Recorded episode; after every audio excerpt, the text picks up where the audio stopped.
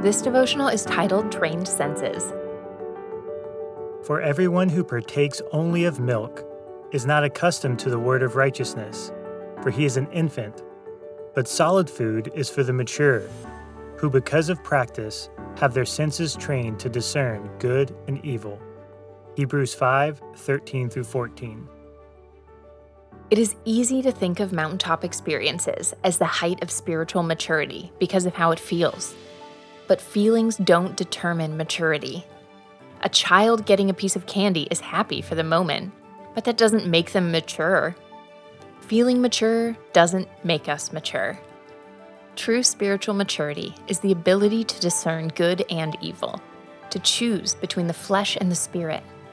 True spiritual maturity stems from the capacity to choose a perspective that is true. Maturity takes practice. Learning to choose a true perspective doesn't happen overnight.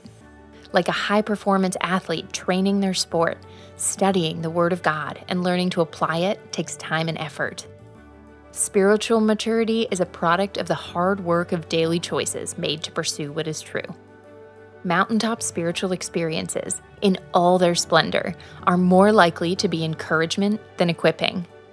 They can be more like milk than meat we can tell from the Apostle Peter's writings that he never forgot what he saw and learned on the mountain. But it was the application of that knowledge on the plains and valleys that cemented his legacy as a great man of faith. The mountaintops can be so encouraging that it can be difficult to come down.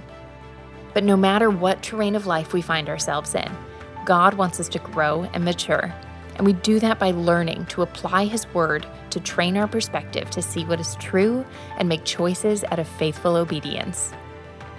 Ponder today the heights of experience are not a finish line, they are a checkpoint, an equipping station.